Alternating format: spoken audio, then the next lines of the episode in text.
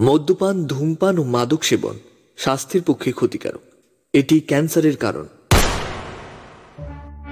বাংলা সাহিত্যের কিছু ভৌতিক ও রোমাঞ্চকর কাহিনী দিয়ে সাজানো আমাদের এই বিশেষ নিবেদন। রহস্যের অন্ধকার ইউটিউব চ্যানেলে আজ আপনাদের জন্য রেখে গেলাম সত্যজিৎ রায়ের লেখা ফেলুদা কাহিনী অবলম্বনে গোলাপি মুক্ত রহস্য।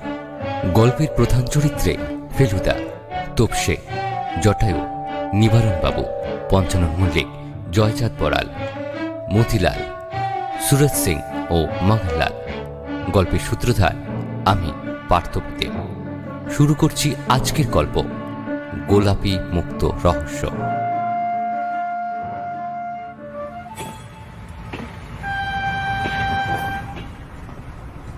আচ্ছা এই সোনাহাটিতে দেখবার মতো কি আছে মশাই? প্রশ্ন করলেন লালমোহনবাবু। বাংলায় ভ্রমণে যা বলছে তাতে একটা পুরনো শিব মন্দির থাকা উচিত আর একটা বড় দিঘি থাকা উচিত। নাম বোধহয় মঙ্গল দিঘি। ওখানকার এলাকার জমিদার চৌধুরীর কীর্তি এটা। সোনাহাটি বিশ বছর আগে অবধি ছিল একটা গাঁ এখন স্কুল কলেজ হাসপাতাল সবই হয়েছে। লালমোহনবাবু ঘড়ি দেখলেন। এটা সম্প্রতি কেনা একটা কোয়ার্টাজ ঘড়ি। সাংঘাতিক অ্যাকিউরেট টাইম রাখে। আর মাত্র দশ মিনিট। আমরা তিনজন আর একটি ভদ্রলোক। নাম নবজীবন হালদার। সোনাহাটি যাচ্ছি ওখানকার রিক্রিয়েশন ক্লাব থেকে নিমন্ত্রণ পেয়ে। ওরা ফেলুদা আর নবজীবন বাবুকে সংবর্ধনা দেবে ওদের বাৎসরিক অনুষ্ঠানে। নবজীবন বাবু ইতিহাসের নাম করা অধ্যাপক বইটইও আছে দু তিনটে। আমরা সেখানে দুদিন থাকব। ওখানকার সবচেয়ে নাম করা বড় লোক পঞ্চানন মল্লিকের গেস্ট হয়ে। মল্লিক হলেন রিক্রিয়েশন ক্লাবের প্রেসিডেন্ট তার নাকি নানা রকম পুরনো জিনিসের সংগ্রহ আছে। আপনি যে এই নেমন্তন্নটা অ্যাকসেপ্ট করবেন সেটা কিন্তু আমি ভাবিনি। ফেলুদাকে উদ্দেশ্য করে বলল জটায়ু। আর কিছু না দুদিনের জন্য কলকাতার বিষাক্ত বায়ু থেকে একটু রেহাই পাওয়া যায় তো মন্দ কি। তাছাড়া ওখানে আমার কলেজের সহপাঠী আছে নাম সোমেশ্বর সাহা ওকালতি করে। আমাদের ট্রেন মোটামুটি ঠিক সময় সোনাহাটি পৌঁছে গেল। আমরা নামতেই একটা দল আমাদের দিকে এগিয়ে এলো। তাদের মধ্যে দুজনের হাতে ফুলের মালা। একজন ফেলুদার গলায় মালা পরিয়ে নমস্কার করে বলল নমস্কার আমার নাম নরেশ সেন। আমি আপনাকে চিঠিটা লিখেছিলাম। নবজীবন বাবুকেও মালা পরানো হয়েছিল। এবার একজন মাঝবয়সী ভদ্রলোক সিল্কের পাঞ্জাবিতে সোনার বোতাম। তিনি এগিয়ে এলেন। নরেশ সেন বলল ইনি হচ্ছেন আমাদের ক্লাবের প্রেসিডেন্ট পঞ্চানন মল্লিক। মল্লিক মশাইয়ের মুখে স্বাগতম হাসি। বললেন আপনারা যে আমাদের আমন্ত্রণে সাড়া দিয়েছেন সেটা আমাদের পক্ষে গৌরবেরই বিষয়। আমার বাড়িতে আপনাদের থাকার ব্যবস্থা হয়েছে। আশা করি কোনো অসুবিধা হবে না। পৌর শহরের সব ফেসিলিটিস তো এখানে পাবেন না। ও নিয়ে আপনি কোনো চিন্তা করবেন না। বলল ফেলুদা। আপনিও তো শুনেছি খ্যাতিমান ব্যক্তি। লালমোহন বাবুর দিকে ফিরে বললেন ভদ্রলোক। আমি ওই লিখি টিখি আর কি। বিনয় হাসি হেসে বললেন জটায়ু মল্লিক মশাই নীল অ্যাম্বাসেডার স্টেশনের বাইরেই অপেক্ষা করছিল। আমরা পাঁচজন তাতে উঠে পড়লাম। আমি আর জটায়ু বসলাম সামনে। আপনার সংগ্রহের কথা শুনেছি। বোধহয় কাগজেও পড়েছি। গাড়ি রওনা হওয়ার পর বলল ফেলুদা। হ্যাঁ হ্যাঁ ওটা আমার অনেক দিনের শখ। অনেক রকম জিনিস আছে আমার কাছে। হালদার মশাইও ইন্টারেস্ট পাবেন। কারণ বেশ কিছু জিনিসের সঙ্গে ইতিহাস জড়িয়ে আছে। আমার লেটেস্ট সংগ্রহ হলো মহর্ষির জুতো। ও বাবা মহর্ষির জুতো সেটা কি ব্যাপার? ও বাবা সে ঘটনা জানেন না? হালদার মশাই নিশ্চয়ই জানেন। কি ব্যাপার? ওই মহর্ষি দেবেন্দ্রনাথ তখন যুবা বয়স খুব শৌখিন লোক ঐশ্বর্যে ডুবে আছেন। একবার এক জায়গা থেকে নেমন্তন্ন এলো। সেখানে কলকাতার সব রইস আদমি যাবেন। মহর্ষিও গেলেন। কলকাতার বিখ্যাত বাবুমশাইরা মাথা থেকে পা পর্যন্ত মহামূল্য পোশাক আর অলংকারে ঢেকে এসেছেন। কাশ্মীরি দোরখা আর জামিয়ার সালে চতুর্দিক ঝলমল ঝলমল করছে। তারই মধ্যে দেখা গেল দেবেন্দ্রনাথ এলেন। পরনে সাদা চোগা সাদা চাপকান আর উপরে নকশাহীন সাদা শাল জড়ানো। সকলে তো অবাক। এ কি ব্যাপার? মুর্শির এই দৈন্যদশা কেন? তারপর সকলে চোখ গেল মহর্ষির পায়ের দিকে। একজোড়া সাদা নাগরা তাতে দুটি বিশাল বিশাল হিরে ঝলমল ঝলমল করছে। সেই জুতো সেটা আপনি পেয়েছেন? হ্যাঁ একটি একটি পেয়েছি। হিরে সমেত দেখাবো দেখাবো আপনাদের। পঞ্চানন বাবুর বাগানে ঘেরা বিশাল দোতলা বাড়ি। দেখলেই বোঝা যায় তিনি বড় লোক। গাড়ি বারান্দার তলায় গিয়ে গাড়ি থামল। আমরা সবাই নামলাম। সদর দরজায় দুজন বেয়ারা আর একজন দারোয়ান দাঁড়িয়েছিল মল্লিক মশাই একজন বেয়ারাকে বললেন বৈকুণ্ঠ যাও এদের ঘর দেখিয়ে দাও। আর এখন তো সোয়া বারোটা একটার মধ্যে যাতে খাবার ব্যবস্থা হয় সেটা দেখো। আমরা শ্বেত পাথরের সিঁড়ি দিয়ে দোতলায় উঠতে লাগলাম। মল্লিক মশাই বললেন আপনাদের ঘটনা তো সেই সন্ধ্যায়। ও সময়টা কিন্তু বেশ ঠান্ডা। আশা করি গরম কাপড় চোপড় আর সঙ্গে আছে। পৌষ মাসে গ্রামাঞ্চলে ঠান্ডা হবে সেটা আমরা জানতাম। বলল ফেলুদা, একটা প্যাসেজের দুদিকে তিনটে ঘর আমাদের জন্য রাখা হয়েছে। হালদার মশাই তার ঘরে চলে গেলেন। আমরা তিনজনও গিয়ে ঢুকলাম ফেলুদা আর আমার ঘরে। চিনি মাটির টুকরো দিয়ে ঢাকা মেঝে, যাকে ইংরেজিতে বলে ক্রেজি চিনা। এককালে টানা পাখার ব্যবস্থা ছিল, সেটা দেয়ালের উপরের দিকে ফুটো দেখলেই বোঝা যায়। এর টাকা হচ্ছে তামার খনির টাকা। আমার এক মক্কেলকে ভালো করেই চেনেন। আবহাওয়াটা যে কলকাতার তুলনায় বেশ নির্মল সেটা এর মধ্যেই বোঝা যাচ্ছে। কি বলেন হ্যাঁ? আমিও সেটা বেশ বুঝতে পারছিলাম। তাছাড়া কানটাও আরাম পাচ্ছে। ট্রাফিক বলে কোনো ব্যাপারই নেই। এখনও পর্যন্ত একটা হর্ন শুনিনি। একজন বেয়ারা একটা থালায় তিন গ্লাস শরবত দিয়ে গেল। সেই শরবত খেতে না খেতেই খবর এলো যে নিচে খাওয়ার ঘরে পাত পড়েছে। আতিথিয়তায় মল্লিক মশাই যে একেবারে পয়লা নম্বর, সেটা খাবার বহর দেখলেই বোঝা গেল। মাছের যে এত রকম জিনিস রান্না হতে পারে, সেটা আমার ধারণাই ছিল না। ফেলুদা অল্প খায়, কিন্তু লালমোহনবাবু বেশ ভোজন রসিক খুব তৃপ্তি করে খেলেন। ওর খুশির আর একটা কারণ হচ্ছে যে পঞ্চানন বাবু ওর লেখা সম্বন্ধে বেশ কয়েকটা প্রশ্নও করেছিলেন। তাই ভদ্রলোক নিজের ঢাক পেটাবার একটা সুযোগ পেলেন। খাবার পর মল্লিক মশাই বললেন এবার আপনাদের একটু এন্টারটেনমেন্ট করব। চলুন আমার সংগ্রহের কিছু জিনিস দেখাই। আমরা আবার দোতলায় ফিরে এলাম। এবার সিঁড়ি দিয়ে উঠে ডান দিকে না ঘুরে বাঁ দিকে ঘুরলাম। এদিকেই পঞ্চানন বাবুর ঘর আর তার সংগ্রহশালা। জিনিসপত্র অনেক রকম জোগাড় করেছেন ভদ্রলোক, তাতে সন্দেহ নেই। তার প্রত্যেকটা আবার একটা করে পরিচয় আছে। মহর্ষির নাগরাটা প্রথমেই দেখা হলো। তারপর ক্রমে টিপুর নস্যির কৌটা, ক্লাইভের ট্যাগ ঘড়ি, সিরাজউদ্দৌলার রুমাল, রানী রাসমণির পানবাটা, এসবই দেখলাম। আমরা সকলেই অবশ্যই খুবই তারিফ করলাম। কিন্তু আমার যেন কেমন লাগছিল? কোন জিনিসটা কার ছিল সেটা জানা গেল কি করে? ক্লাইভের ঘড়িতে তো আর ক্লাইভের নাম লেখা নেই বা সিরাজউদ্দৌলার রুমালেও নেই। সব দেখে টেকে চারজন ঘরে ফেরবার পথে নবজীবন বাবু ফেলুদাকে জিজ্ঞাসা করলেন কি ফেলু বাবু কেমন মনে হলো? খুব কনভিন্সিং লাগল না?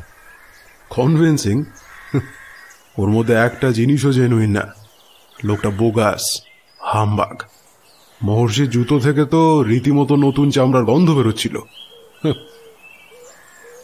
ঘণ্টা তিনি বিশ্রামের সময় ছিল। তারপর অনুষ্ঠানের জন্য তৈরি হয়ে নিলাম। ফেলুদা ধুতি পাঞ্জাবি পরল বোধ হয় আজ দশ বছর পর। ওকে পোশাকটা যে দারুণ মানায়, সেটা স্বীকার করতেই হয়। লালমোহনবাবু একটা নকশাদার কাশ্মীরি শাল চাপিয়েছিলেন। বললেন সেটা ওর ঠাকুর দাদার ছিল। ঠিক পৌনে ছটায় বেয়ারা পাঠিয়ে আমাদের ডেকে নিলেন পঞ্চানন বাবু শীতকাল তাই এর মধ্যেই বেশ অন্ধকার হয়ে এসেছে। অনুষ্ঠানের জায়গায় পৌঁছে দেখি আলোয় চারিদিক ঝলমল করছে।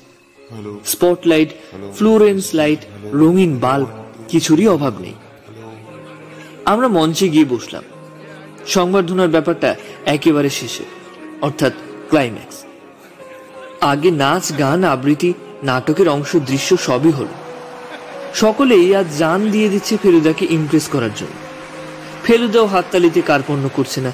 আজ আমাদের মধ্যে হাজির রয়েছেন স্বনামধন্য গোয়েন্দা সংবর্ধনার ব্যাপারটা কুড়ি মিনিটে সারা হয়ে গেল। সময় একটু লাগল মানপত্রটা পড়তে। এটা বলতেই হবে যে মানপত্র দুটো দেখতে বেশ ভালো হয়েছে। আর যে লিখেছে, তার হাতের লেখাও খুব ভালো। সবশেষে কয়েকজন সাংবাদিক ফেলুদাকে ঘিরে ধরল। আর তাদের কিছু প্রশ্নের জবাবও দিতে হলো ফেলুদাকে। সে বলল, এখন তার অবসর। হাতে কোনো কেস নেই।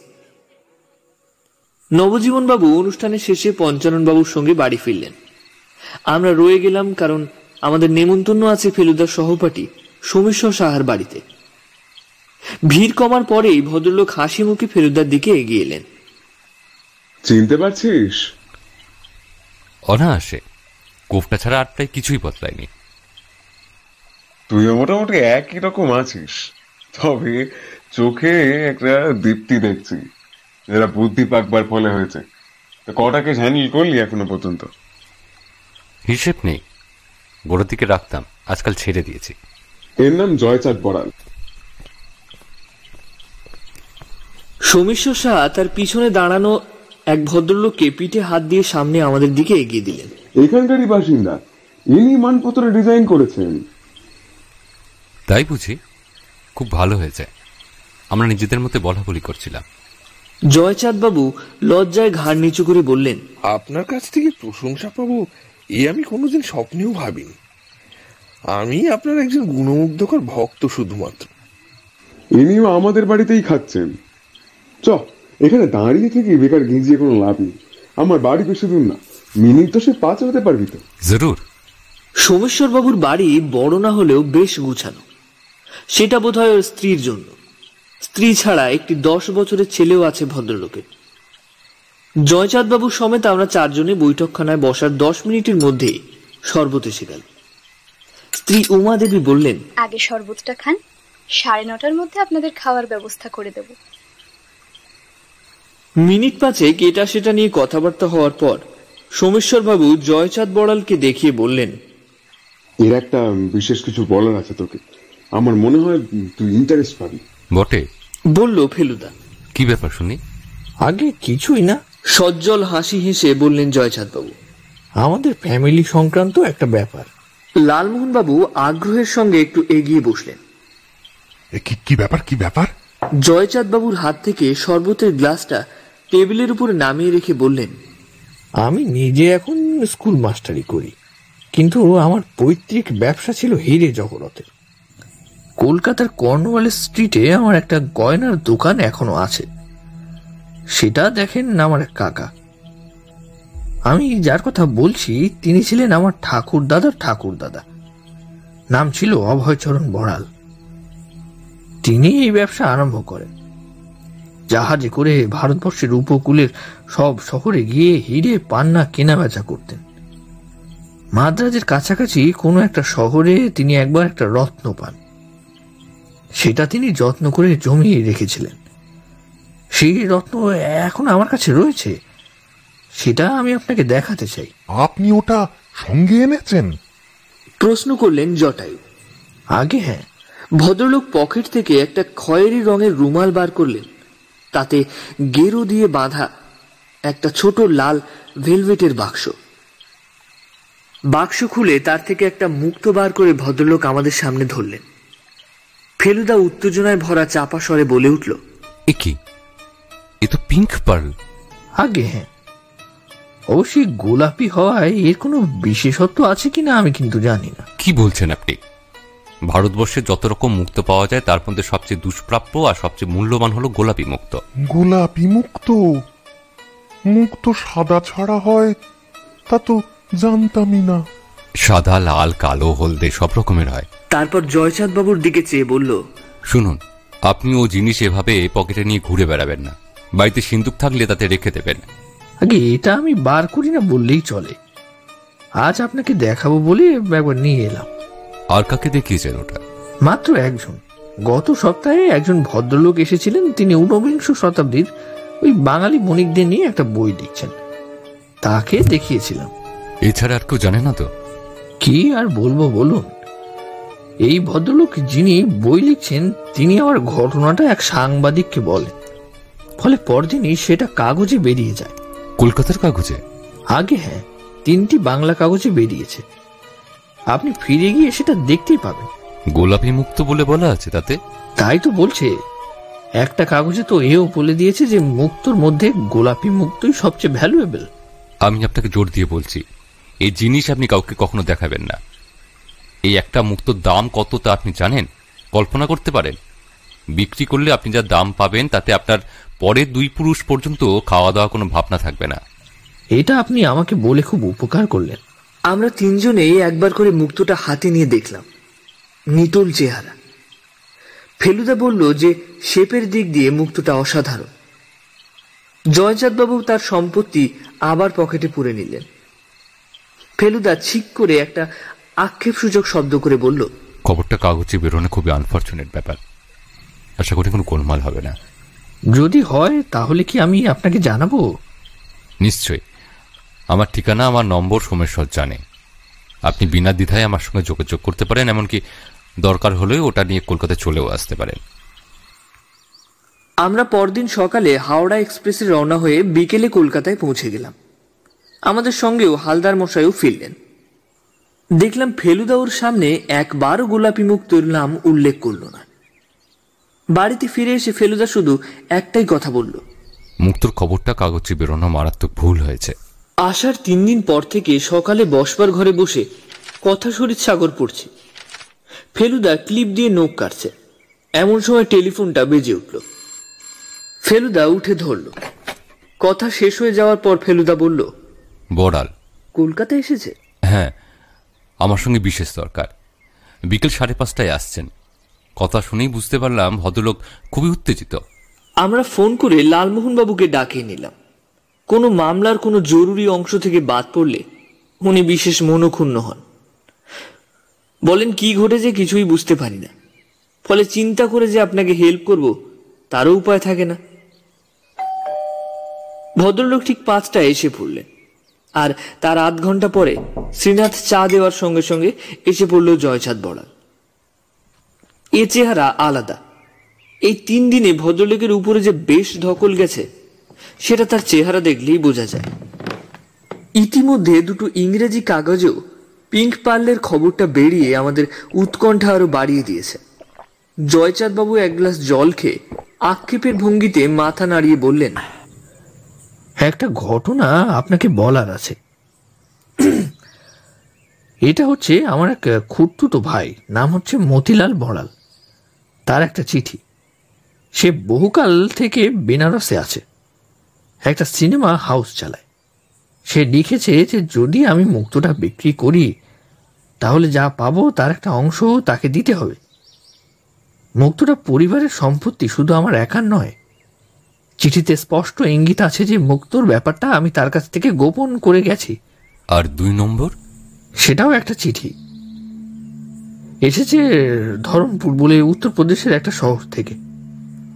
আমি হাই স্কুলের ল্যাবরেটরির বই ঘেঁটে জেনেছি যে ধরমপুর একটা করদ রাজ্য ছিল। যিনি চিঠিটা লিখেছেন, তিনি যে ধরমপুরের সর্বসর্বা, তাতে কোনো সন্দেহ নেই, কারণ ঠিকানা হচ্ছে ধরমপুর প্যালেস। লেখকের নাম সুরজ সিং। এই নাকি মুক্তর বিরাট কালেকশন আছে, কিন্তু গোলাপি মুক্ত নেই। মুক্তটা উনি কিনতে চান। আমি কত দাম চাই সেটা অবিলম্বে তাকে জানাতে হবে। আর তিন নম্বর? সেটাই সবচেয়ে মারাত্মক। এক ভদ্রলোক পশ্চিমা কিংবা মারোয়ারি হবে। পরশু আমার বাড়িতে গিয়ে হাজির। তিনি অনেক কিছু কালেক্ট করলেন। কথায় বুঝলাম যে সেসব জিনিস তিনি ভালো দামে বিদেশে পাচার করেন।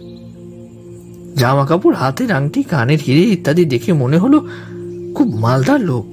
এরও কি মুক্তটা চাই? হ্যাঁ তার জন্য তিনি চল্লিশ হাজার টাকা দিতে রাজি আছেন।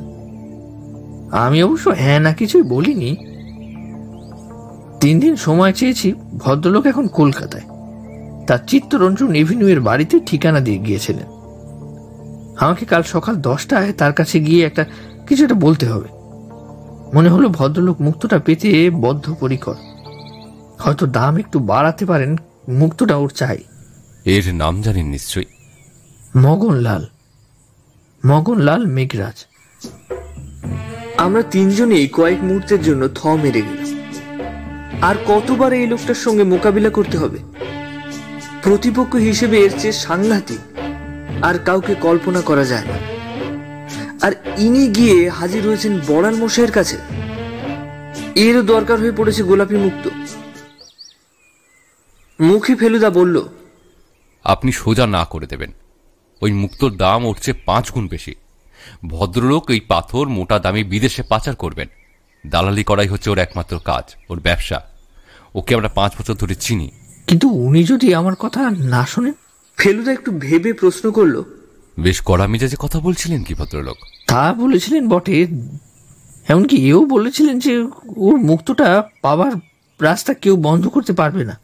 আপনি একটা কাজ করুন মুক্তটা আমাকে দিয়ে যান। আপনি সঙ্গে নিয়ে গেলে ওরা ওটা আদায় করে ছাড়বে। তার জন্য যদি খুনও করতে হয় তাতে ওরা পিছোবা হবে না। লোকটা সাংঘাতিক। কিন্তু ওকে আমি কি বলব? বলবেন আপনি মুক্তটা বেচবেন না। তাই ওটার সঙ্গে করে আনেননি। ওরকম একটা প্রিসিয়াস জিনিস তো কলকাতায় পকেটে নিয়ে ঘুরে বেড়ানো যায় না। বেশ তাহলে আপনি রাখুন। ভদ্রলোক আবার রুমালের গেরো খুলে বাক্স থেকে মুক্তটা বার করে ফেলুদাকে দিলেন। ফেলুদা তৎক্ষণাৎ মুক্তটা নিজের ঘরের গোদরেজের আলমারিতে রেখে দিল। তারপর ফিরে এসে সোফায় বসে বলল আর সেই সুরেশ সিংকে কি বলবেন? তিনি বেশ নাচরবান্দা বলে মনে হচ্ছে। তাকেও না করে দেওয়া ছাড়া উপায় নেই। দেড়শো বছরের উপর জিনিসটা আমাদের কাছে রয়েছে। আর এখন হাতছাড়া হয়ে যাবে। আমার তো টাকার অভাব নেই, টাকার লোভও নেই।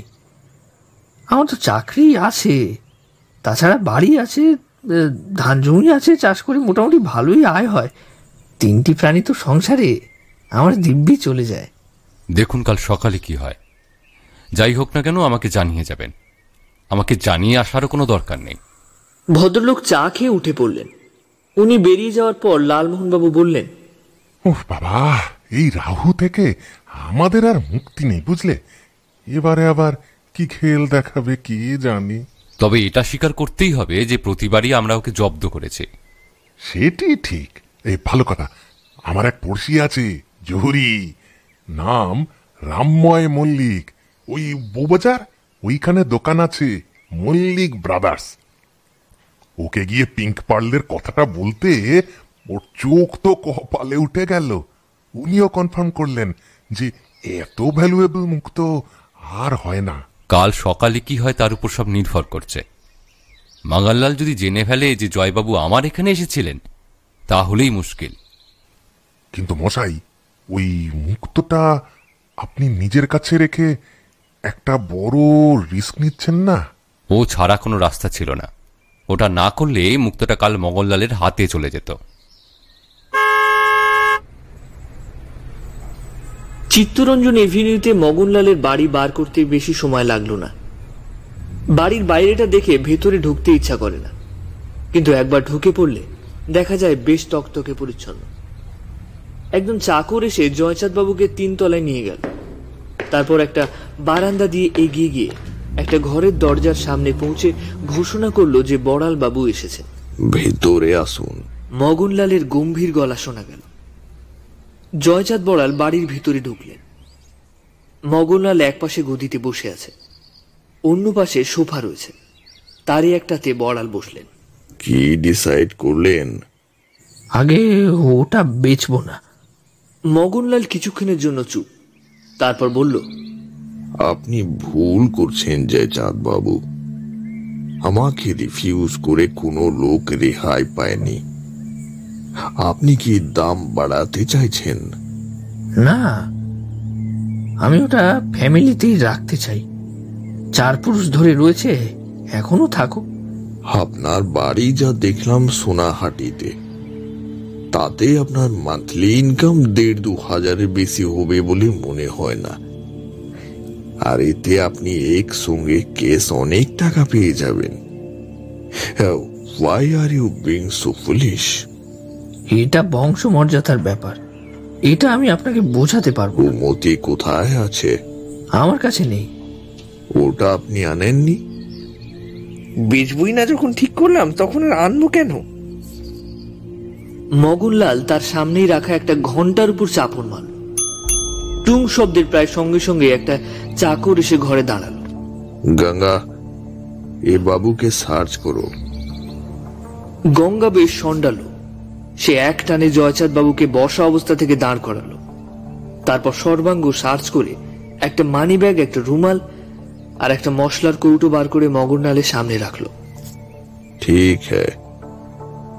ওয়াপিস দিয়ে দে দেনা চাকর জয়চাঁদ বাবুকে তার জিনিসগুলো ফেরত দিয়ে দিল বসুন আপনি জয়চাঁদ বাবু আবার বসলেন মগনলাল বলল সোনাহাটিতে জানলাম কি আপনাদের ক্লাব প্রদোষ মিটারকে রিসেপশন দিয়েছে ঠিকই শুনেছেন তার সঙ্গে আপনার দেখা হয়েছিল আপনার সব কথার জবাব দিতে আমি বাধ্য নই।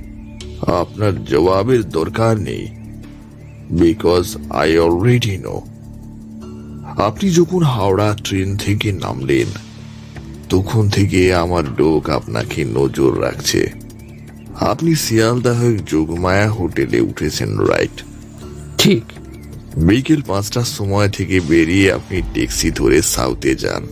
আপনার ডেস্টিনেশন ছিল ফেলুমিটারের বাড়ি রাইট আপনি তো সবই জানেন। আপনার মতি এখন ফেলু মিটারের জিম্মায় আছে। জয়চাঁদ বাবু চুপ করে রইলেন। You have done something very stupid mister Baral আপনি পাল্টা আমাকে দিলে চালিশ হাজার টাকা পেতেন। এখন আমি সে পাল্টা আদায় করে নেব। আর আপনি আমার কাছ থেকে একটা পয়সাও পাবেন না। জয়চাঁদ বাবু উঠে পড়লেন। আমি তাহলে এবার আসতে পারি? পারেন। আমাদের বিজনেস খতম। তবে আপনার জন্য আমার আফসোস হচ্ছে। ফোন না করে দুপুর বারোটা নাগাদ জয়চাঁদ বাবু নিজে এসে হাজির। মগনলালের সঙ্গে তার কি ঘটলো না ঘটলো বর্ণনা দিয়ে ভদ্রলোক বললেন আপনি মুক্তর ব্যাপারটা কি করবেন? ফেলুদা বলল যদ্দূর বুঝতে পারছি মগনলাল আন্দাজ করছে যে মুক্তটা আমার কাছেই রয়েছে। লোকটা অত্যন্ত তুখর। সোজাসুজি যদি আপনার কাছে এসেও পড়ে তাহলে আশ্চর্য হব না। যে জিনিসটা এতকাল আপনার ফ্যামিলিতে ছিল সেটা এখন হাতছাড়া হয়ে যাওয়ায় আপনার মনটা খারাপ লাগলেও সেটা আমি বুঝি। কিন্তু তাও আমি বলব যে মুক্তটা আমার কাছেই থাক। আপনার কাছে থাকলেও যেন তেন প্রকারে ওটা আদায় করে নেবে। সেটা ভালো হবে না। জয়চাঁদ বাবু রাজি হয়ে গেলেন। বললেন আমি বিক্রি না করলে ও তো মুক্তটা এমনিতেই পাবে না। আপদ বিদেই হোক তারপর ওটা আমার কাছে ফিরে যেতে পারে। ঠিক কথা। আপনি আজই ফিরছেন? আগে হ্যাঁ সন্ধ্যের গাড়িতে। কোনো খবর থাকলে জানাতে ভুলবেন না। পরদিন সকালে সাড়ে সাতটার সময় ফোন এলো সোনাহাটি থেকে সমীশ্বর সাহার। ফেলুদা কথা বলা শেষ করে ফোনটা রেখে গম্ভীর মুখে বললেন কাল রাত্রে ট্রেনে জয়চাঁদ বড়ালের মাথায় বাড়ি মেরে অজ্ঞান করে কে বা কারা যেন তার বাক্স সার্চ করে।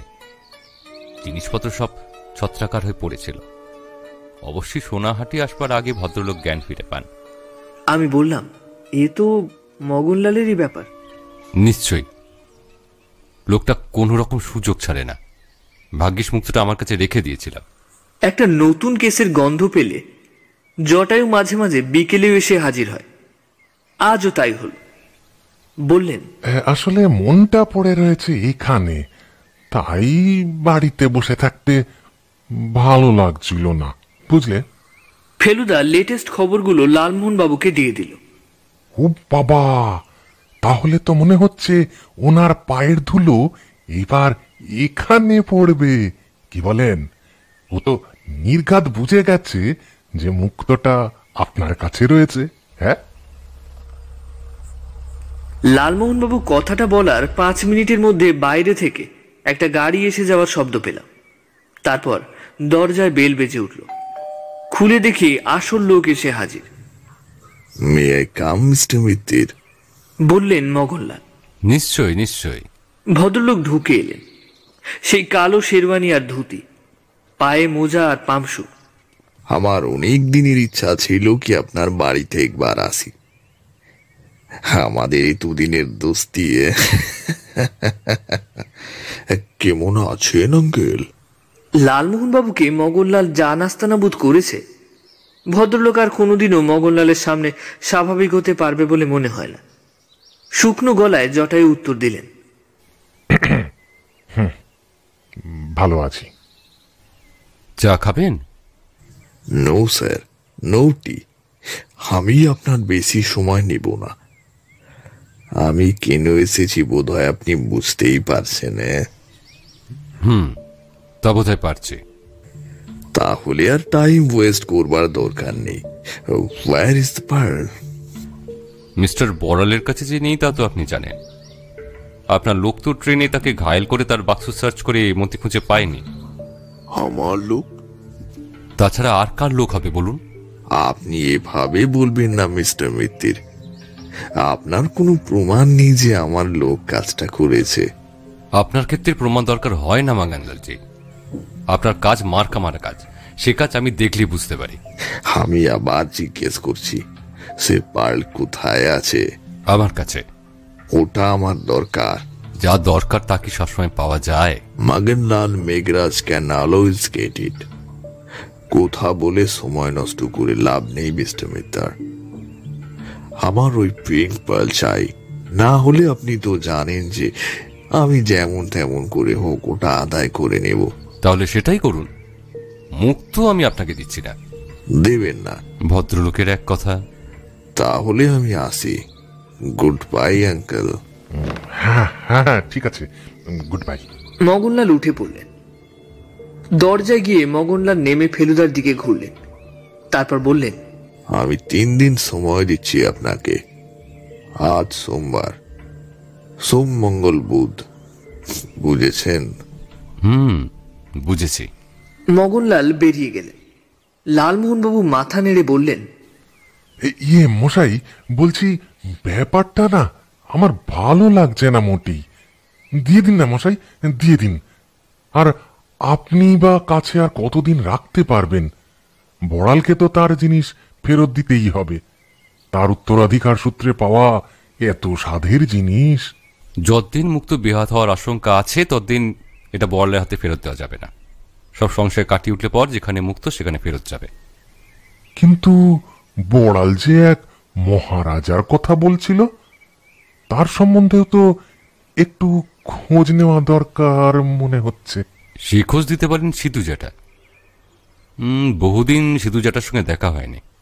চলুন এবার ঘুরে আসি। চলুন কিন্তু বলছিলাম জায়গাটার নামটা মনে আছে? ধরমপুর। আচ্ছা আর আর মহারাজার নামটা? সুরত সিং। আমরা লালমোহনবাবুর গাড়িতে পাঁচ মিনিটের মধ্যেই সিধু জ্যাঠার বাড়িতে পৌঁছে গেলাম।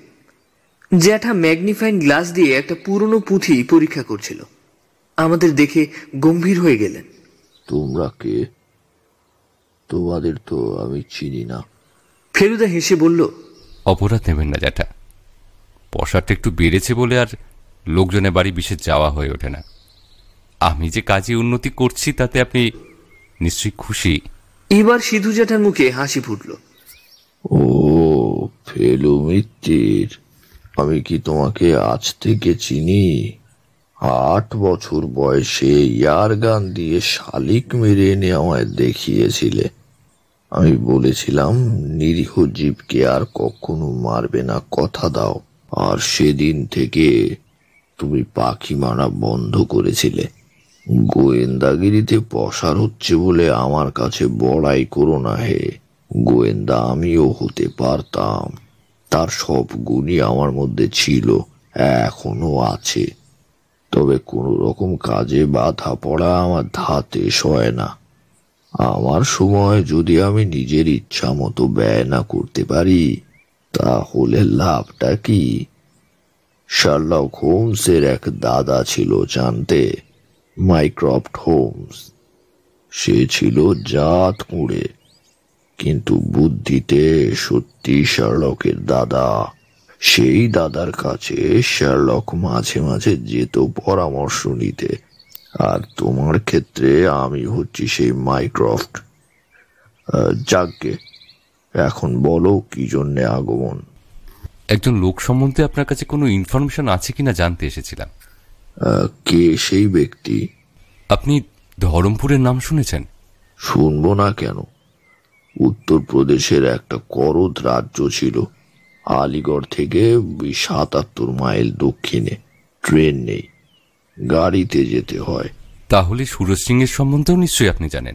ওরে বাবা সে কি এখনও বেঁচে আছে? হ্যাঁ।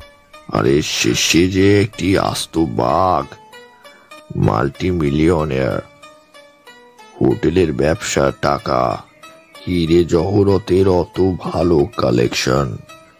ভারতবর্ষে আর কারণ নেই। লোক কেমন জানেন? তা কি করে জানব? সে কি আমার এই কুটিরে পদার্পণ করেছে, না আমি তার বাড়িতে গেছি? এসব লোককে ভালো খারাপ বলে বর্ণনা করা যায় না। তুমি হয়তো গিয়ে দেখলে তার মতো অতি বছর লোক আর হয় না। তোমাকে রাজার হলে রেখে দিল। আবার পরদিন সেই লোকই তার কালেকশনের জন্য পাথর আদায় করতে একজনকে খুনই করে ফেলল। অবশ্য নিচে হাতে নয়। এরা সবসময় আইন বাঁচিয়ে চলে। যদিও তার জন্য ট্যাগ খরচা অনেক হয়। এই খবরই যথেষ্ট বলে আমরা সিধু জ্যাটাকে আর বিরক্ত করলাম না। যদিও সুরাজ সিং এর সঙ্গে আমাদের কারবার হচ্ছে কীভাবে সেটা এখনও বুঝতে পারলাম না। ফেলুদাকে বলতে ও বলল তাও এই খবরগুলো জেনে রাখা ভালো। সে লোক যখন বড়ালকে চিঠি লিখেছে তখনই বোঝা যাচ্ছে তার মুক্তটা বিশেষ দরকার। সেটা পাবার জন্য সে কতদূর যেতে পারে, সেটাই দেখার প্রবল ইচ্ছে হচ্ছে। মগনলাল বিশুদ্ধবার পর্যন্ত টাইম দিয়েছিল। ফেলুদা তার মধ্যে ওর সঙ্গে কোনো রকম যোগাযোগ করল না। আর বিস্ফোরণটা শুরু হলো শুক্রবার সকালে। আমিও ফেলুদার দেখা দেখি রোজ সকালে যোগব্যায়াম করি। সাড়ে ছটায় সে ব্যাপারটা শেষ হয়েছে। ফেলুদার কোনো সারা শব্দ পাচ্ছি না দেখে আমি তার ঘরে গিয়ে দেখলাম, দরজা ভেজানো ছিল। ঠেলে খুলতেই একটা দৃশ্য দেখে থ মেরে গেলাম। ফেলুদা এখনও ঘুমোচ্ছে। এ যে অভাবনীয় ব্যাপার।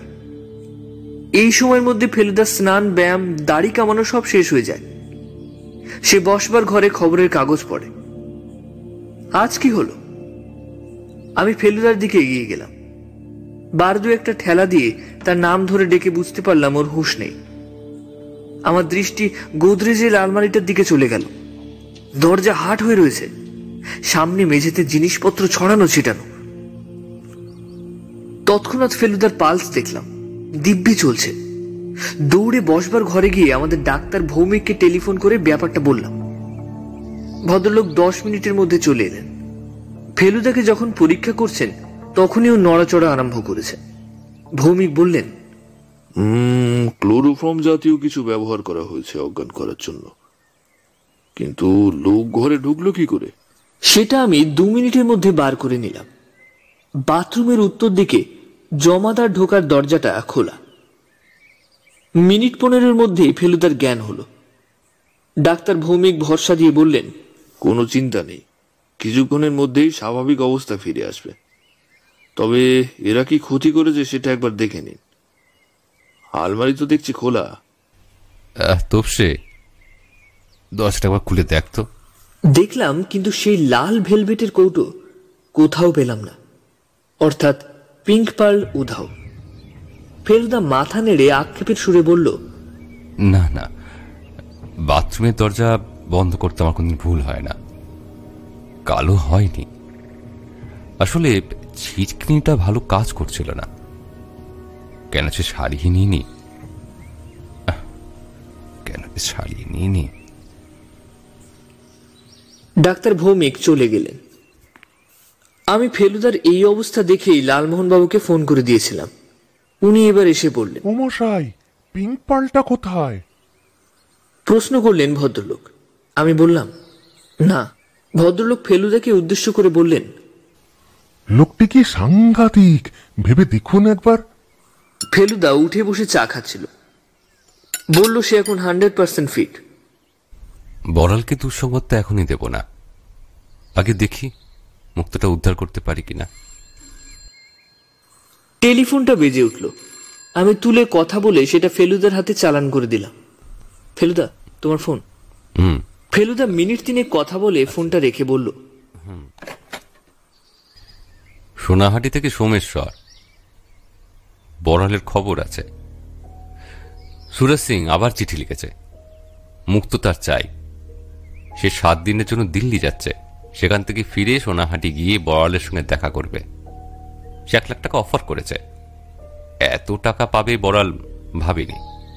সে এখন মুক্তটা বেচে দেবার কথাই ভাবছে। ব্যাপারটা জানাজানি হয়ে যাওয়াতে মুক্তটা এখন ওর কাছে একটা অশান্তির কারণ হয়ে দাঁড়িয়েছে। তাই বলছে আপদ বিদায় করাই ভালো। আমি আর বললাম না যে মুক্তটা মঙ্গললালের হাতে চলে গেছে। কিন্তু সেটা তো উদ্ধার করতে হবে। হুম তা তো হবেই। সেটাই এখন আমাদের কাজ। তবসে টেলিফোন ডিরেক্টরি থেকে মঙ্গললালের ঠিকানাটা বার করতো সাতষট্টি নম্বর চিত্তরঞ্জন এভিনিউ। চা খেয়েই বেরিয়ে পড়ব। আচ্ছা এখন আপনি সম্পূর্ণ স্বাভাবিক বোধ করছেন তো? ইয়েস স্যার হুম, ভালো ভালো।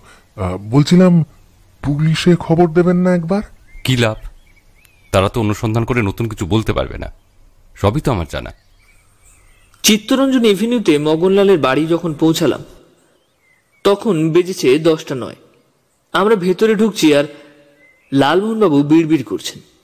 কি জানো বাবা আজ আবার কি খেলা দেখাবে কে জানে ভালো লাগে না ছাতা। কিন্তু তিনতলায় মগনলালের গদিতে পৌঁছে তাকে পাওয়া গেল না। তারই একজন কর্মচারী বলল যে মগনলাল সকালে দিল্লি চলে গেছেন। প্লেনে গেছেন? জিজ্ঞেস করল ফেলুদা। ট্রেনে আমরা আবার নিচে নেমে এলাম। লালমোহনবাবু বললেন আশ্চর্য ব্যাপার ইনিও দিল্লি গেছেন আবার ওদিকে সুরজ সিংহ দিল্লি গেছেন হ্যাঁ? ব্যাপারটা ভেরিফাই করতে হবে। চতুর্দিকে ফেলুদার চেনা রেলওয়ে অফিসেও বাদ নেই। অপরেশবাবু বলে বুকিং এর এক ভদ্রলোকের কাছে গিয়ে ফেলুদা জিজ্ঞেস করল আজ সকালে দিল্লির কি কি ট্রেন আছে? সোয়া নটায় আছে। Eighty one. পরদিন সকালে দশটা চল্লিশে দিল্লি পৌঁছায়। এছাড়া আর কিছু নেই? না। এবার রিজার্ভেশন চার্টটা দেখে বলুন তো। মিস্টার মেঘরাজ বলে এক ভদ্রলোক এই ট্রেনে দিল্লি গেছেন কিনা? ভদ্রলোক চার্টের সামনে নামের উপর চোখ বুলিয়ে এক জায়গায় থেমে বলল mister M Meghraj. First class AC কিন্তু ইনি তো দিল্লি যাননি। তাহলে? বেনারস। বেনারস গেছেন। আজ রাত সাড়ে দশটায় পৌঁছাবেন। বেনারস? কথা শুনে আমারও আশ্চর্য লাগছিল। তবে এটা তো জানি যে মগনলাল মেঘরাজ বেনারসেও একটা বাড়ি রয়েছে। সেখানে তো আমাদের সঙ্গে তার প্রথম আলাপ। কাল সকালের দিকে বেনারস পৌঁছয়ে এমন কি কি ট্রেন আছে? মিস্টার মিত্তির আপনি দুটো সুবিধে ট্রেন পাবেন। একটা অমৃতসর মেল আর একটা ডুন এক্সপ্রেস। প্রথমটা সাড়ে সন্ধ্যা ছটায়, আর বেনারস পৌঁছায় পরের দিন সকাল দশটা পাঁচে, আর অন্যটা ছাড়ে রাত আটটা পাঁচে, আর পৌঁছায় এগারোটা পনেরো ফেলুদা না হলে অবশ্যই আমাদের রিজার্ভেশন পাওয়ার কোনো সম্ভাবনাই ছিল না। সঙ্গে টাকা ছিল না, তাই বাড়ি ফিরতে হলো, আর রেল অফিসে ফিরে গিয়ে বারোটার মধ্যে রিজার্ভেশন হয়ে গেল। লালমোহনবাবু চলে গেলেন তার বাড়িতে বাক্স প্যাঁটরা গোছাতে। ফেলুদা বলে দিল কদিনের জন্য যাচ্ছে কিছু ঠিক নেই, মশাই। আপনি এক সপ্তাহের মতো জামা কাপড় গুছিয়ে নিন। ওদিকে কিন্তু খুব ঠান্ডা, সেটা ভুলবেন না। ট্রেনে বলবার মতো একটা ঘটনাই হলো।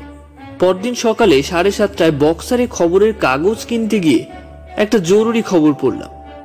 আমেরিকা থেকে একটা ব্যবসায়ীদের দল এসেছে। তারা যেসব ভারতীয়দের সঙ্গে আলাপ আলোচনা করছে, তার মধ্যে সুরজ সিং একজন। ভদ্রলোকের দিল্লি যাওয়ার কারণটা বোঝা গেল। মিনিট পনেরো লেট করে আমাদের ট্রেন বেনারস পৌঁছে গেল। বেনারসে দ্বিতীয়বার এসেও সেই প্রথমবারের মতোই চমক লাগল। এবারও দশা সমেত রোডে ক্যালকাটা লজে উঠলাম। ম্যানেজার একই রয়েছেন নিরঞ্জন বাবু ঘর আছে কিনা জিজ্ঞেস করতেই ভদ্রলোক বললেন আপনাদের জন্য ঘর সবসময় আছে। কদিন থাকবেন? সেটা আগে থেকে কিছু বলতে পারছি না। আমরা আগের বারের মতোই একটা চার বেডের ঘর পেয়ে গেলাম। ব্রেকফাস্ট বক্সারই সারা হয়ে গিয়েছিল। তাই খাবার তাড়া নেই। ফেলুদা বলল আগে কর্তব্যটা সেরে নি তারপর খাবার কথা ভাবা যাবে। ই মশাই আপনি কি একেবারে এই বাঘের খাঁচায় গিয়ে ঢোকার কথা ভাবছেন নাকি? লালমোহনবাবু চাপা গলায় জিজ্ঞেস করলেন আপনি যদি হোটেলে থাকতে চান থাকতে পারেন। না না না না না না সে কি করে হয়? থ্রি মাস্কেটিয়ার্স বলে কথা। ভুলে গেলে চলবে কেন? আমি যাব চলুন। মগনলালের বাড়ি বিশ্বনাথের গলির মধ্যে দিয়ে হেঁটে যেতে হবে। আমরা বারোটা নাগাদ রওনা দিয়ে দিলাম। আবার সেই দৃশ্য, সেই শব্দ, সেই গন্ধ। মনে হলো, ক বছরে একটু বদল হয়নি। আর কোনোদিনও হবেও না। কয়েকজন দোকানদারের মুখও যেন চিনতে পারলাম। ক্রমে মন্দির ছাড়িয়ে আমরা গলির একটা মোটামুটি নিরিবিলি অংশে গিয়ে পৌঁছে গেলাম। মনে পড়ছে এরপরে ডাইনে ঘুরতে হবে। তারপর বাঁয়ে মোড় নিয়েই আমরা পৌঁছে যাব মগনলালের বাড়ির রাস্তায়। ইয়ে মানে বলছিলাম কি আপনি কি বলবেন সেটা কি ঠিক করে নিয়েছেন? আমি যে সবসময় আগের থেকে ভেবে কাজ করি তা নয়। এক একটা বিশেষ মুহূর্তে এক একটা বিশেষ আইডিয়া এসে যায় তখন সেটাই প্রয়োগ করি। ও এর বেলাও তাই করবেন? হুম সেই রকমই তো ইচ্ছে আছে। মগনলালের বাড়ির সদর দরজার দুপাশে এখনও তলোয়ারধারী দুই প্রহরীর ছবি। এই ক বছরে রংটা একটু যেন ফিকে হয়ে গিয়েছে। আমরা দরজা দিয়ে ঢুকে একতলার উঠোনে পৌঁছালাম। কেউ কোথাও নেই। কই হ্যাঁ চলুন উপরে। লোকটার সঙ্গে যখন দেখা করতেই হচ্ছে তখন নিচে দাঁড়িয়ে থেকে তো কোনো লাভ নেই। আবার সেই ছেচল্লিশ ধাপ সিঁড়ি। আবার সেই তিনতলায়। দরজা দিয়ে বারান্দায় ঢুকতে একজন লোক সামনে পড়ল। সে খৈনি দলছিল। আমাদের দেখে একটু অবাক হয়ে হিন্দিতে প্রশ্ন করল কাকে চাই আপনাদের? মগনলালজি আছেন? বাবু এখন খেতে বসেছেন। আপনারা অপেক্ষা করুন। চলুন আমি আপনাদের ওনার ঘোড়ে নিয়ে যাই। আমরা আবার অনেক দিন পরে মগনলালের ঘরে এসে ঢুকলাম। সেই ঘরে লালমোহন বাবুকে নাকাল করেছিল ভদ্রলোক। সেই ঘটনা কোনোদিনও ভুলবো না। লালমোহন বাবুকে নিয়ে রগড় করার একটা বাতি কাছে লোকটার মজ্জাগত কাঠমান্ডুতেও লালমোহন বাবুর চায়ে এল এস ডি মিশিয়ে দিয়েছিল। তাতে অবশ্যই লালমোহন বাবুর খুব ক্ষতি হয়নি, কিন্তু হবার সম্ভাবনা ছিল পুরো মাত্রায়। আমরা তিনজন সোফায় বসার পরে জটায়ু চাপা স্বরে বললেন বলছি কি কি বলবেন? ঠিক করে পেলুন মশাই এই বেলা ঠিক করে পেলুন আমার মাথায় তো কিচ্ছু আসছে না। না কিচ্ছু আসছে না। আপনার মাথা দিয়ে তার এই মামলা চালাচ্ছি না আমি। আপনি চুপচাপ দেখে যান। আর আর ওই ই- ইয়েটা? মানে ইয়েটা সঙ্গে আছে তো? আছে। নার্ভটা ঠান্ডা করুন। এসব সিচুয়েশনে একজন নার্ভাস লোককে থাকলে না বড় অসুবিধা হয়। কোত্থেকে যেন একটা ঢোলকের শব্দ আসছে। ঘরের দেওয়াল ঘড়ি টিকটিক করছে। নাকে রান্নার গন্ধ এসে ঢুকেছে। আমরা চুপচাপ বসেই আছি তো বসেই আছি। একটা লোকের খেতে এত সময় লাগে। বিড়বিড় করে বললেন লালমোহন বাবু কথা বলার মিনিট খানেকের মধ্যে একজন লোক এসে ঘরে ঢুকলো। সে যে মুগুর ভাজা পালোয়ান, তাতে কোনো সন্দেহ নেই। সে ফেলুদার সামনে গিয়ে বলল উঠে দাঁড়ান আপনারা। কেউ সার্চ হবে। কে হুকুম দিতে তোমায়? মালিক দিয়েছেন। মগনলালজি হ্যাঁ? ফেলুদা তবুও বসে আছে দেখে লোকটা তার দুহাত ধরে হ্যাঁচকা টান দিয়ে অনায়াসে তাকে দাঁড় করালো। ফেলুদা আর কোনো আপত্তি করল না। কারণ এই লোকটার সঙ্গে গায়ের জোরে পেরে ওঠা পাঁচটা ফেলুদারও সাধ্যে নেই। লোকটা চাপড় মেরে প্রথমেই ফেলুদার রিভলভারটা বার করল। তারপর মানিব্যাগ আর রুমাল। এবার ফেলুদাকে ছেড়ে লোকটা লালমোহন বাবুকে ধরলো। লালমোহন বাবু অবশ্য ফেলুদার সাজ শেষ হওয়ার সঙ্গে সঙ্গেই নিজেই উঠে দাঁড়িয়েছেন তার হাত মাথায় উপরে তুলে। আমাদের তিনজনেরই সার্চ শেষ হওয়ার পর লোকটা রিভলভার ছাড়া আর সবকিছু ফেরত দিয়ে ঘর থেকে বেরিয়ে গেল। তারপরেই বাইরে থেকে একটা গলা খাঁকরানির আওয়াজ পেলাম। এ আমাদের খুব চেনা গলা। এভাবে আমার পিছে লাগলেন কেন মিস্টার মিত্তির? গদিতে বসে মগনলাল প্রশ্ন করলেন। আপনার এখনও শিক্ষা হয়নি। কি লাভ আছে আমার পিছে পিছে ঘুরে? আপনি তো আর মতিটা ফেরত পাবেন না। আপনি নিজেকে খুব চালাক মনে করেন। তাই না মোহনলালজি সে তো আপনিও করেন। বুদ্ধি না থাকলে আর এতদিন ব্যবসা চালাচ্ছি। বুদ্ধি না থাকলে আর আপনার ঘর থেকে মতি বার করে আনতে পারি হ্যাঁ? কোন মতি?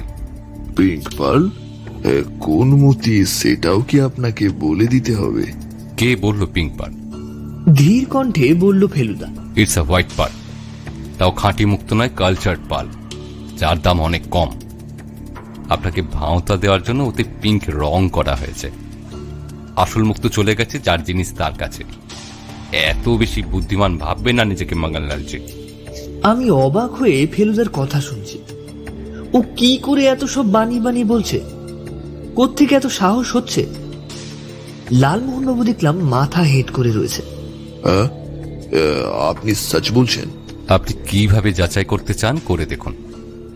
মগনলাল তার সামনে রাখা একটা রূপালী কলিং বেলে চাপড় মারল।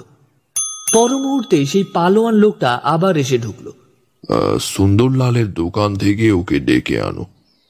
বলো মগনলাল জি ডাকছেন। কিছুক্ষণ সকলেই চুপচাপ। মগনলাল একটা পানের ডিবে থেকে পান নিয়ে মুখে পুরলেন তারপর ডিবে বন্ধ করার সময় একটা অদ্ভুত প্রশ্ন করলেন। রবীন্দ্রনাথ টেগোরের গান আপনি জানেন? এবার মগনলালের চাউনি দেখে বুঝলাম। প্রশ্নটা করা হয়েছে জটায়ুকে। এ কি আঙ্কেল? জবাব দিচ্ছেন না কেন? আপনি বাঙালি আর আপনি টিগোরের সং জানেন না। লালমোহনবাবু মাথা নেড়ে না বোঝাল সচ বলছেন। এবারে মাথা নড়ল উপর নিচে। অর্থাৎ হ্যাঁ ভদ্রলোক এখনও মাথা তুলতে পারছেন না। উনি গান করেন না মঙ্গললালজি এবার ফেলুদা বলল, আরে করেন না তো কি হলো? এখন করবেন? দশ মিনিট লাগবে সুন্দর লালের এখানে আসতে। সেই টাইমে টেগর সং হবে আঙ্কেল ওয়েল সিং। আসুন আঙ্কেল। গদি পর বসুন সোফায় বসে কি গান হয়? গেট আপ গেট আপ না গাইবেন তো বড় মুশকিল হয়ে যাবে। আপনি বারবার ওকে নিয়ে এমন তামাশা করেন কেন বলুন তো? উনি আপনার কি ক্ষতি করেছে? Nothing that is why I like him hey উঠুন আঙ্কেল উঠুন উঠুন। নিরুপায় হয়ে লালমোহনবাবু সোফা ছেড়ে উঠে গদিতে বসলেন। ভেরি গুড নাও সিং আর কোনো রাস্তা নেই। তাই ভদ্রলোক সত্যি গান ধরলেন। আলো আলো আলো কেরে আলোকের ঝর্ণা ধারায় ধুইয়ে দাও। ধুইয়ে দাও মগনলাল তাকিয়ার শরীরটাকে এলিয়ে দিয়ে পাশে রাখা ক্যাশ বাক্সের উপর তাল ঠুকে তারিফ করতে লাগলেন এই অদ্ভুত গানের তারিফও হতে পারে হে আমি স্বপ্নেও ভাবি। প্রায় পাঁচ মিনিট একটানা গেয়ে লালমোহন বাবু আর পারলেন। বললেন। ধত্তরিকা বাকিটা আর জানি না। That is enough that is enough এবার সোফায় গিয়ে বসুন। লালমোহন বাবু সোফায় বসতেই ঘরের লোকের প্রবেশ হলো। সেই পালোয়ান চাকর আর একজন পুরু চশমা পরা বুড়ো। আইয়ে আইয়ে সুন্দরলাল জি আপনি এত বুদ্ধা হয়ে গেছেন যে এই ক বছরে তা ভাবতে পারিনি। এটা কাজের জন্য আপনাকে ডেকে পাঠিয়েছি। সুন্দরলাল গদিতে বসলেন। মগনলাল তার ক্যাশ বাক্স খুলে তা থেকে ভেলভেটের বাক্সটা বার করলেন। তারপর বাক্স থেকে মতিটা বার করে সুন্দরলালকে প্রশ্ন করলেন গুলাবি মতি হয় সেটা আপনি জানেন? সেরকম তো শুনেছি। লেকিন চোখে দেখি নাই কবি বাবু। আপনি পঞ্চাশ বছর হলো দোকান চালাচ্ছেন আর গোলাপি মতি চোখে দেখেননি? দেখুন দেখুন এইটি দেখুন। দেখে বলুন তো এটা চানা ঝুটা। সুন্দরলাল মুখ দুটা হাতে নিলেন। দেখলাম তার হাত কাঁপছে। চোখের খুব কাছে এনে মুক্তটাকে মিনিট খানিক ধরে দেখে সুন্দরলাল বললেন হ্যাঁ? দেখছি গুলাবি মতি আছে। তাহলে এটা খাঁটি। হ্যাঁ ऐसा ही तो मालूम होता है এবার মতিটা আমাকে দিয়ে দিন এবার আপনি যেতে পারেন সুন্দরলাল ঘর থেকে বেরোনোর পর মগনলাল ফেলুদার দিকে চেয়ে বললেন হে আপনি ঝুট বাত বলছেন মিস্টার মিত্তির হ্যাঁ? হ্যাঁ? এই পাল তো জেনুইন এটা কি আপনি সুরাজ সিংকে বিক্রি করতে চান আমি কি করি না করি তাতে আপনার কি আপনি তো এখান থেকে দিল্লি যাবেন। হ্যাঁ যাব। ওখানে তো সুরজ সিং রয়েছে। সে খবর আমি পেপারে পড়েছি। আপনি কি বলতে চান যে তার সঙ্গে আপনার কোনো কারবার নেই? আমি কিছুই বলতে চাই না mister Mitter. The pink pearl chapter is close আমি ওই নিয়ে আপনার সঙ্গে আর কোনো কথা বলব না। ঠিক আছে আমি উঠছি। আমার যে জিনিসটা আপনার কাছে রয়েছে সেটা দয়া করে ফেরত দিন। মগনলাল আবার কলিং বেল টিপলেন। পালোয়ান এসে দাঁড়াল। একে রিভলভার ওয়াপাস দিয়ে দাও। পালোয়ান আজ্ঞা পালন করল। ফেলুদা আর আমরা দুজনেই উঠে পড়লাম। মগনলালের ঘর থেকে বেরিয়ে বারান্দায় এসে লালমোহনবাবুকে জিজ্ঞাসা করলাম এখন কেমন লাগছে? ভদ্রলোক মাথা নেড়ে বললেন হাইলি সাসপিশাস বুঝলেন? লোকটা কি করেছে একটা মানুষের উইক পয়েন্ট ধরে ফেলে? কে জানে বাবা? এই পাঁচ মিনিট ধরে এক টানা রবীন্দ্রসঙ্গীত জীবনেই প্রথম গাইলাম বুঝলেন? একতলায় এসে ফেলুদা বলল আজকে যে একটা খুব জরুরি কাজ হয়ে গেল সেটা বুঝতে পেরেছেন লালমোহন বাবু ভদ্রলোক অবাক হয়ে প্রশ্ন করলেন জরুরি কাজ? ইয়েস স্যার জেনে গেলাম ও মুক্তটা কোথায় রাখে। ও মশাই আপনি কি ওটা আদায় করার তালে আছেন নাকি? ন্যাচারালি হোটেলে ফিরে ঘরে ঢোকার আগে নিরঞ্জনবাবু তার ঘর থেকে ডাক দিয়ে বললেন একটি ভদ্রলোক আপনাদের সঙ্গে দেখা করার জন্য অনেকক্ষণ থেকে বসে আছেন। ম্যানেজারের ঘরে ঢুকে দেখি একটি মাঝারি হাইটের লোক কালো বছর চল্লিশ থেকে পঁয়তাল্লিশ ম্যানেজারের উল্টো দিকের একটা চেয়ারে বসে আছে। আমাদের দেখে ভদ্রলোক উঠে দাঁড়ালেন আমার নাম মতিলাল বড়াল। আপনি কি জয়চাঁদ বাবুর ভাই? তো ভাই। এখানে একটা সিনেমা হাউস আছে আমার। চলুন আমাদের ঘরে চলুন। কথা হবে। আমরা চারজন আমাদের ঘরে এলাম। খাটে বসে ভদ্রলোক প্রশ্ন করলেন মুক্তটা এখন কোথায়? জয়চাঁদের কাছে? না। তবে? মঙ্গললাল মেঘরাজের নাম শুনেছেন? বাবা তেইশ বছর কাশিতে আছি আর মগনলালের নাম শুনব না। মুক্তটা তারই কাছে আছে। কিন্তু তিনি তো মুক্ত জমান না। তিনি তো দালাল। কম দামে কিনে বেশি দামে বেচেন। এবারেও তাই করবেন। ধরমপুরে সুরাজ সিংকে এনে মুক্তটা বেচবেন সুরজ সিং এখানে এসেছেন? না। উনি দিল্লিতে। আমার যতদূর ধারণা মগনলাল দিল্লি যাচ্ছেন ওর সাথে দেখা করতে। আপনি কি করছেন? আমরাও দিল্লি যাব যদি তারা কি মুক্তিটা আদায় করতে পারি। মগনলাল যদি টাকা না পায় তাহলে আমার ভাই পাবে তো? সুরাজ সিং যদি তার কথা রাখেন তাহলে নিশ্চয়ই পাবেন। আশ্চর্য। এমন একটা ভ্যালুয়েবল জিনিস ফ্যামিলিতে রয়েছে এত কাল ধরে আর জয় সে কথা একবারও বলেনি। ও একাই জিনিসটাকে আগলে রেখেছে। আপনি জানতেন না এতে আমার খুব অবাক লাগছে। আমি পনেরো বছর বয়স থেকে ঘর ছাড়া। তারপর আর সোনাহাটি যাইনি। কাগজে মুক্তর কথাটা পড়ে জয়কে চিঠি লিখেছিলাম যে বিক্রি যদি হয় তাহলে আমি যেন একটা শেয়ার পাই।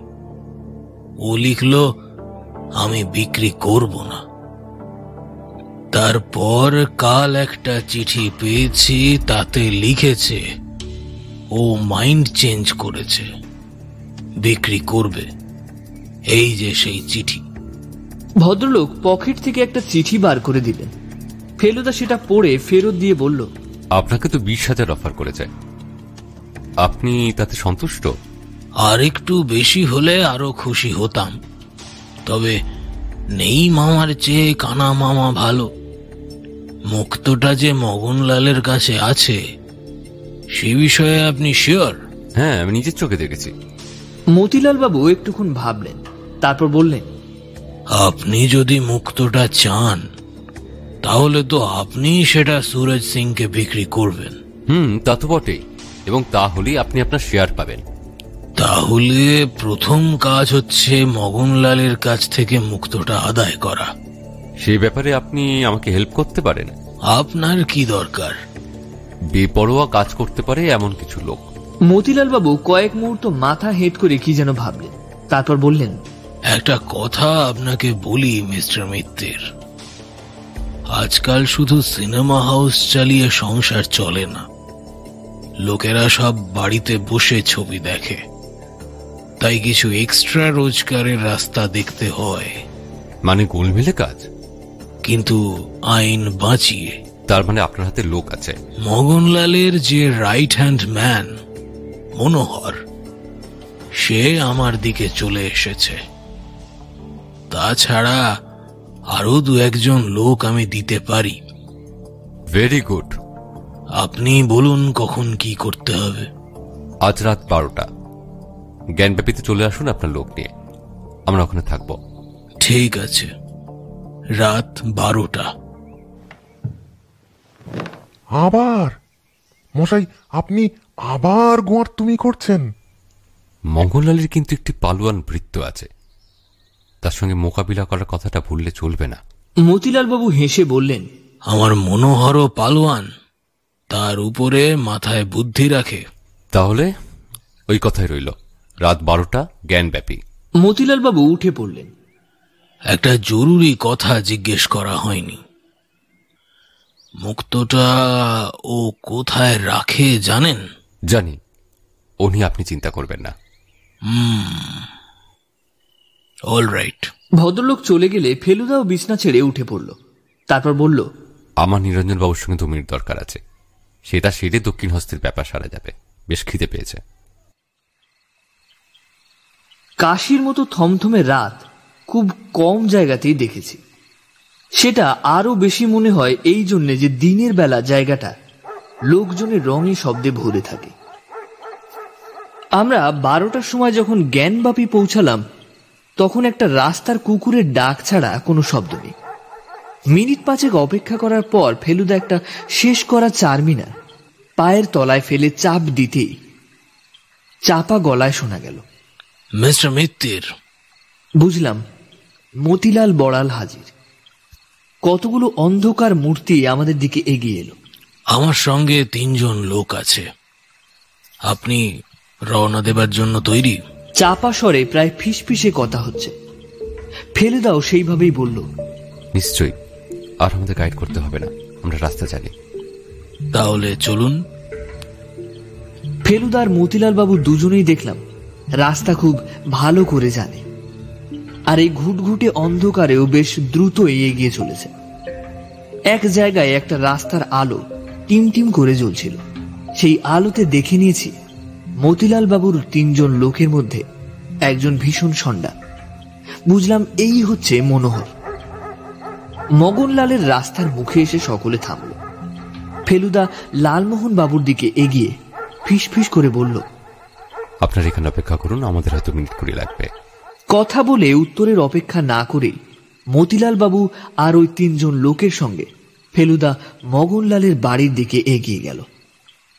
কয়েক মিনিট দুজনে চুপ করে দাঁড়িয়ে রইলাম। নিজেদের নিঃশ্বাস ফেলার শব্দ পাচ্ছে।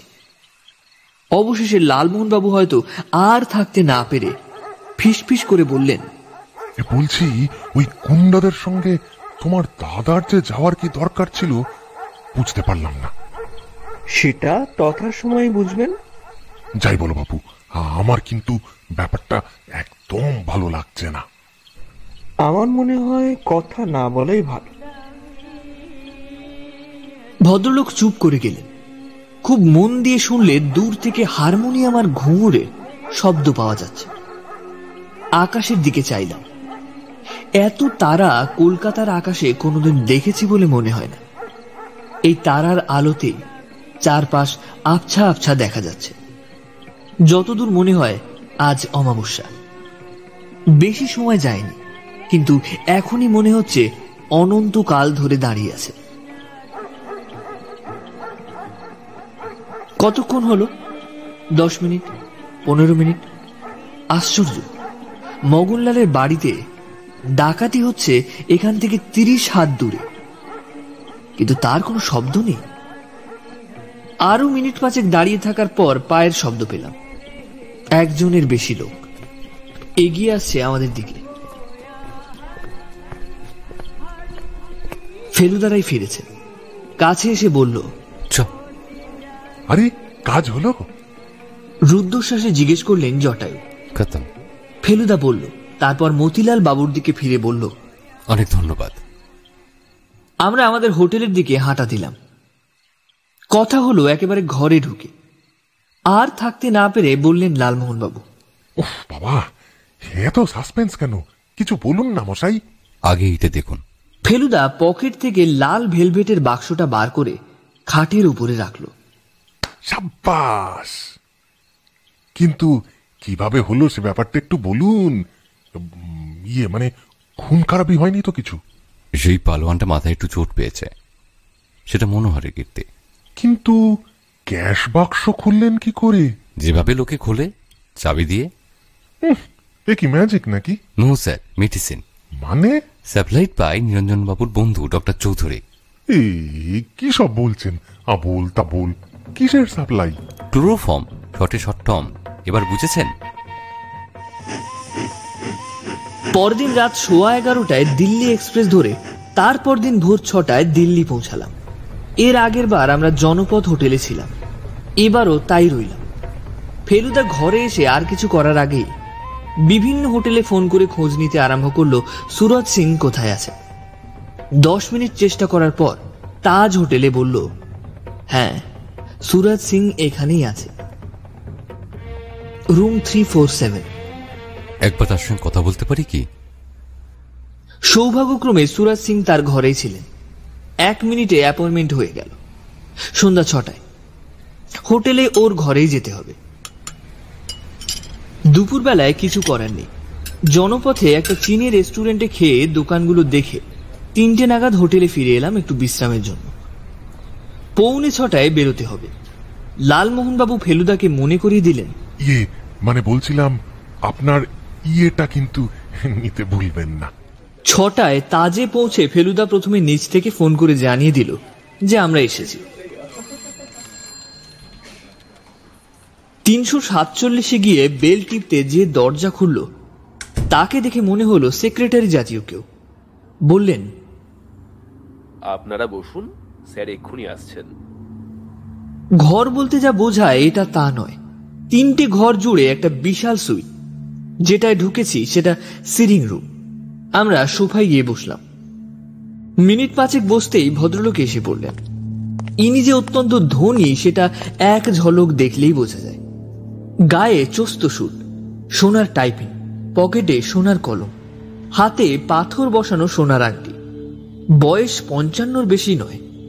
কানের দুপাশে চুলে পাক ধরেছে। বাকি চুল কালো। আর চারা দেওয়া গোপটাও কালো। হুইচ মিস্টার মিটার ফেলুদা উঠে দাঁড়িয়ে পরিচয় দেওয়ার ব্যাপারটা সেরে নিল।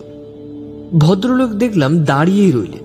আপনার সঙ্গে পিঙ্ক পার্লের কি কানেকশন ফেলুদাকে প্রশ্ন করলেন মিস্টার সিং ফেলুদা বলল নমস্কার আমি একজন প্রাইভেট ইনভেস্টিগেটর জয়চাঁদ বড়াল মুক্তটা আমার কাছে রেখেছেন যাতে ওটা নিরাপদ থাকে।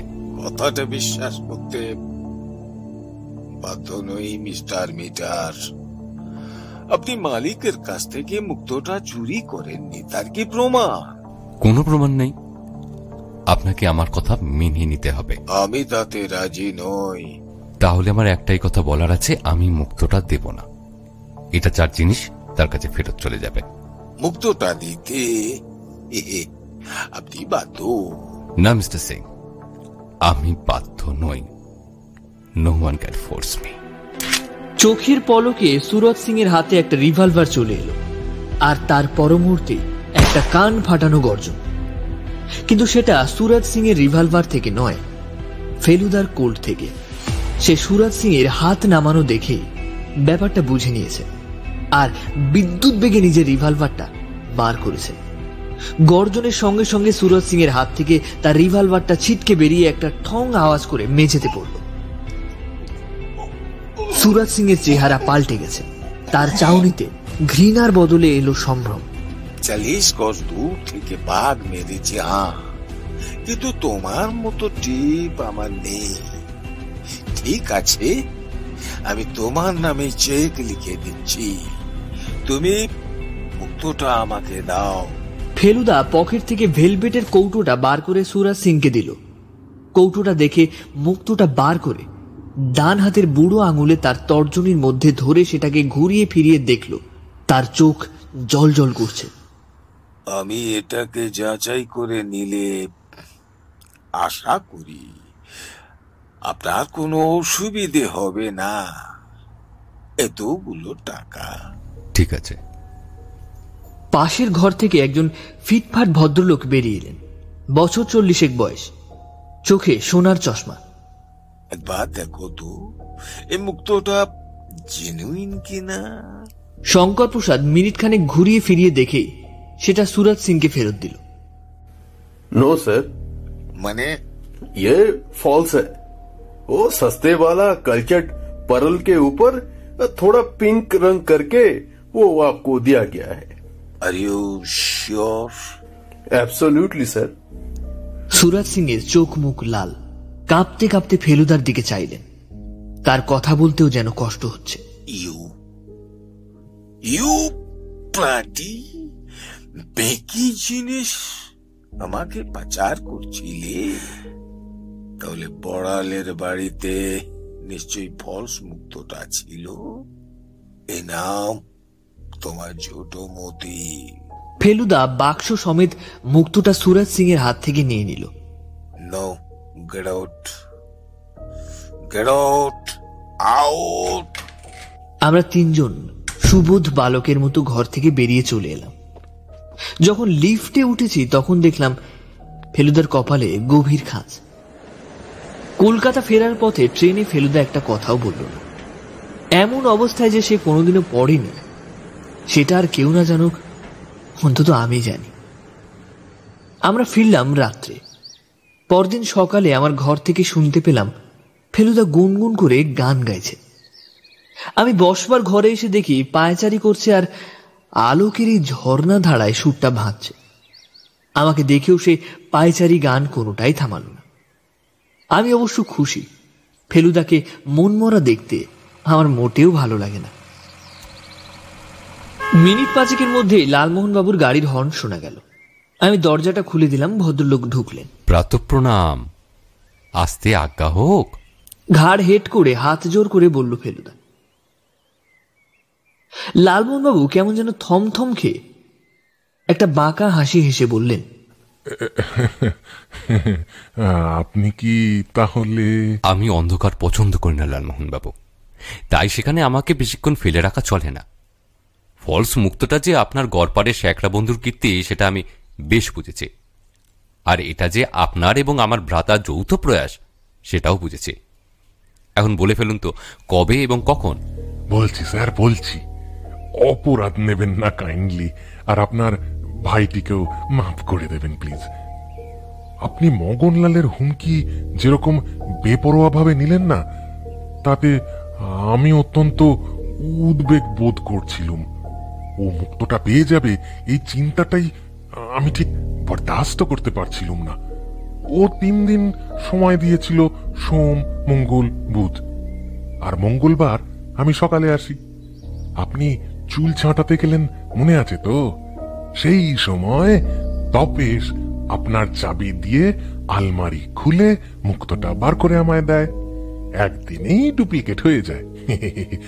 বুধবার ওটা তপেশকে এনে দিই। ও সুযোগ বুঝে সেটা আলমারিতে রেখে দেয়। যা করেছি তা শুধু আপনার মঙ্গলের জন্য। বিশ্বাস করুন। আপনাদের ফোন দিয়ে অবশ্যই তারিফ করার মতোই। আপনি সেদিন যখন মগনলালকে বললেন যে মুক্তটা ফলস তখন আমি ভেবেছিলাম আপনি আমাদের কারসাজি বোধহয় ধরে ফেলেছেন। না ধরিনি। আপনাদের পক্ষে মাথা খাটানো যে এতটা সম্ভব সেটা ভাবতে পারিনি। আসলে আপনারা যে ফেলু মিত্তিরের এত কাছে থাকেন সেটা ভুলে গিয়েছিলাম। জয়চাঁদ বাবু নিশ্চয়ই আরও ভালো অফার পাবেন তাই না? অলরেডি পেয়েছেন। কাল এসে সোমেশ্বরের একটা চিঠিতে জানলাম এক আমেরিকান ভদ্রলোক এক লাখ পঁচিশ অফার করেছেন। বাহ! এ তো সত্যি সুখবর। ফেলুদা এবার আমার দিকে ফিরল। আমি একটা গাঁটটা কি রদ্দা এক্সপেক্ট করছিলাম। তার বদলেও আমার কাঁধে হাত দিয়ে বলল তোকে একটা অ্যাডভাইস দিই। এই ঘটনার বিষয় যখন লিখবি তখন তোদের এই কীর্তির কথা একেবারে শেষে প্রকাশ করবি। নইলে গল্প জমবে না। আমি অবশ্য তাই করেছি। লোকে আশা করি আমার এই কারচুপিটা মাইন্ড করবে না। আচ্ছা তাহলে এবার আসলটা আপনাকে দিয়ে দিই কি বলেন? Yes if you please mister Ganguly Jatayu pocket থেকে লাল ভেলভেটের কৌটোটা বার করে ফেলুদাকে দিল। ফেলুদা বাক্সটা খুলে জানলার কাছে গিয়ে আলোতে ধরল। গোলাপি মুক্ত সগৌরবে বিরাজ। নমস্কার, আমি ব্রতদীপ।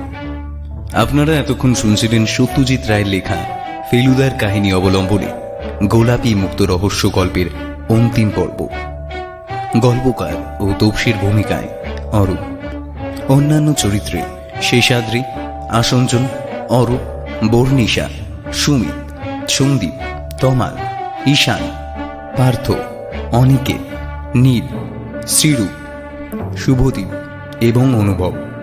ফেলুদার চরিত্রে পার্থ প্রতিম শব্দ সংযোজন, ব্যাকগ্রাউন্ড মিউজিক ও স্পেশাল এফেক্টসে সেল গল্পটি কেমন লাগল লাইক, কমেন্ট করে জানাবেন আমাদের। আর এরকম রহস্য ও রোমাঞ্চকর কাহিনী শুনতে আজই সাবস্ক্রাইব করুন রহস্যের অন্ধকারে ইউটিউব চ্যানেল। ধন্যবাদ। শুভরাত্রি।